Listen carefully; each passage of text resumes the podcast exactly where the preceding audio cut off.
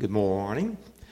Uh, thank you for the opportunity to speak to you. And contrary to what Matt said, I don't really need your full attention. If you tune in ten percent, I'll be happy with that.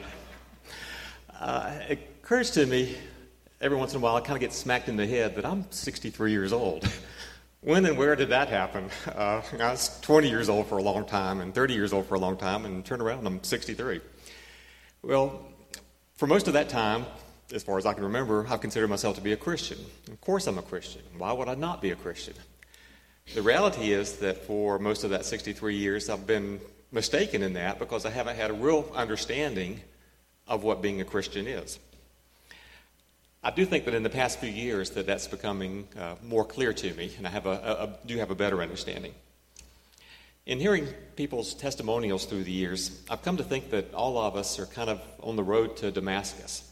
Uh, some folks maybe have a blinding light and a voice that calls out to them, and their lives are suddenly and dramatically and permanently changed. But it seems like that a lot of us are just busy putting one foot in front of the other. Uh, trying our best to learn and to grow and become more sincere and dedicated followers of Jesus. Our conversion or our becoming Christian is a lot more subtle and more gradual.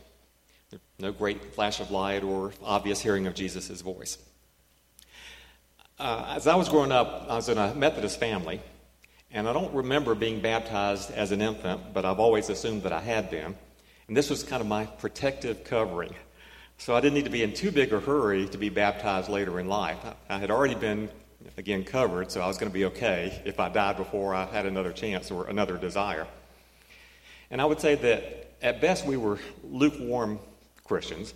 Uh, I think that we were sincere in our faith, but we really didn't know what we didn't know. I remember that as an early teenager, I was always relieved and a little bit happy that as it got closer and closer to ten o'clock, and we hadn't made any moves toward going to Sunday school and church for that day, because then I could stay home and watch the Rocky and Bullwinkle show and then Notre Dame football highlights. So I definitely had my priorities in order. Um, still, I believed what I learned in Sunday school and what I heard in church, but I wasn't overly compelled to do anything about it. It was kind of like being a fan of a football team, but never going to any of their games. And that was how things stayed through high school and college and my early work years. And while I didn't have a church that I attended when we moved back to North Carolina after my senior year in high school, I did understand how blessed uh, by God that I was. I had a very loving family, great schools, uh, teachers, neighborhood, and college friends that I really loved us as well. So in nineteen eighty-two, when I was lying on a gurney about to be rolled into operating room for some su- surgery on my stomach. Uh, and this, I, I, I gave a little prayer of thanks. This wasn't a particularly life-threatening situation, but when surgery is involved, you never know. So I just kind of gave a little prayer. Lord, just in case I don't make it uh, through the procedure, thank you for giving me a really great life through age twenty-six. I honestly had no idea of what the Lord was preparing for me. Within a few weeks of my surgery, I was introduced to the lovely, loving, kind, very funny, intelligent, and spiritually gifted Julia Allen. Excuse me, Dover Clint. Um, I met her not because I was worthy, uh, and if I can be so centered, self-centered, it was because God knew exactly what I needed. He had sent Julia to W B T radio and placed her in my life. We were co-workers and then good friends and then best friends. And then, obviously, in a moment of weakness, she agreed to marry me at some point. But even before we got married, Julia brought me here to Doolin's Grove Church, and it became my home. True, I kept becoming a member at arm's length for twenty-five plus years. Uh, that had nothing to do with you good folks. As I explained at the time of my baptism, my real baptism in two thousand twelve, I felt that there might be a lot more responsibility involved with becoming a church member, and I had been content to just sort of skate on the edges. And, probably more importantly, I was worried about my possible failure at being baptized. What happens when I'm dunked under the water? I come back up, and I'm not a totally new man. I haven't had a Paul conversion.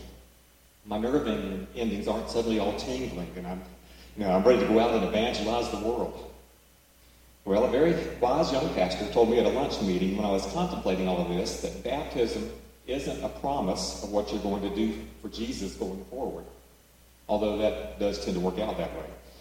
Rather, it's an acknowledgement of what he's already done for you. His life, his death, his resurrection, his love, and his presence for you each and every day. When Matt put it that way, I thought, sure, I agree with all that. I can do that. And so we did. Now, I don't know if this holds for many or any of you here, but I found that being a Christian and trying to be a better Christian is hard. Uh, this road to Damascus, it's actually road to heaven, I guess, is a very difficult road. I often feel like I'm taking two steps forward and one step back. And this isn't, of course, because Jesus wants to make it hard for us. In fact, it comes down to a few simple commandments. Uh, love the Lord your God with all your heart and mind and soul and strength.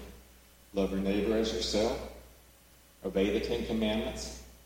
And believe that God gave his only Son as a sacrifice so that by believing in him, we might have eternal life. And that seems pretty straightforward.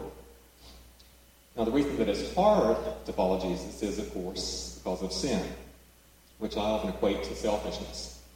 And I definitely see that in myself. I have to battle it every day and often lose. But I'm so thankful that Jesus has given me at least sixty-three years to try to do better. He's put me among you folks. He's given me the opportunity to teach here and become a deacon. And I have to be honest that I get a whole lot more out of those situations than I could ever possibly pass along to y'all. I've been given time enough to finally read through the Bible last year for the first time ever. And uh, just to admit in my selfishness has hindered me from being as diligent about doing it a second time. I'm trying, but not quite as day-to-day as I, I should be. Two years ago, God rescued me from a very stressful situation in my former workplace. But during my final weeks there, he gave me a calmness and a confidence that he had everything under control, and he would not forsake our family in our time of need. And more than that, he gave me a soft landing at the Billy Graham Evangelistic Association, where Julia and I get to work together again like we did thirty-five years ago. Those are also very wonderful people. And by the nature of my specific job, I get to hear God speak to me every workday through the voice and sermons of Reverend Billy Graham.